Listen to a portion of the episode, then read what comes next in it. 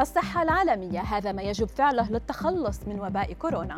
حل مدهش لتجنب مشاكل القلب. هولندا تلغي قيد التباعد الاجتماعي. أبرز أخبار الساعات الأربع والعشرين الماضية في دقيقتين على العربية بودكاست. أعلنت خبيرة علم الأوبئة والمسؤولة التقنية في منظمة الصحة العالمية عن مكافحة كوفيد 19 أن متغير دلتا لن يكون المتغير الأخير المثير للقلق حيث أن هناك متغيرات أخرى قيد الانتشار.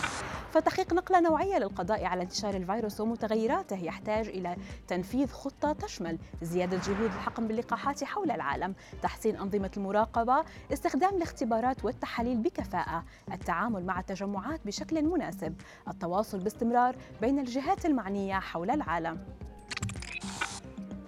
توصلت دراسة أمريكية جديدة إلى أن الحد من مخاطر الإصابة بقصور القلب يمكن أن يحدث ببساطة. فبحسب ما نشره موقع إيد داس خلص باحثون من المعهد الأمريكي للوقاية للقلب والرئة والدم. التابع للمعاهد الوطنية الأمريكية للصحة أن تناول كمية كافية من السوائل يوميا يمكن أن يمنع حدوث مضاعفات خطيرة في القلب. وذلك بمجرد المواظبة على تناول كميات كافية من الماء يوميا والحفاظ على عدم تعرض الجسم للجفاف. أعلنت هولندا عن رفع بعض الإجراءات المفروضة في البلاد لمنع انتشار فيروس كورونا بما فيها قواعد التباعد الاجتماعي. فقاعدة الالتزام بمسافة متر ونصف بين الأشخاص في الأماكن العامة سيتم إلغاؤها اعتبارا من الخامس والعشرين من سبتمبر الجاري وتخفيف الإجراءات الخاصة بالمهرجانات ومباريات كرة القدم. ولكن سيكون من الضروري تقديم شهادات التطعيم أو التعافي من فيروس كورونا أو اختبار سلبي لزيارة المطاعم والمسارح ودور السينما والمقاهي والحانات.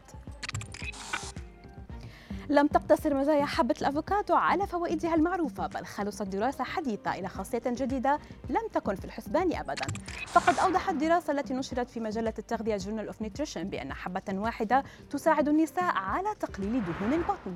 فالنساء اللواتي تناولن الأفوكادو بانتظام تمتعن بانخفاض كبير في دهون البطن الحشوية وهي عادة الدهون التي يصعب التخلص منها.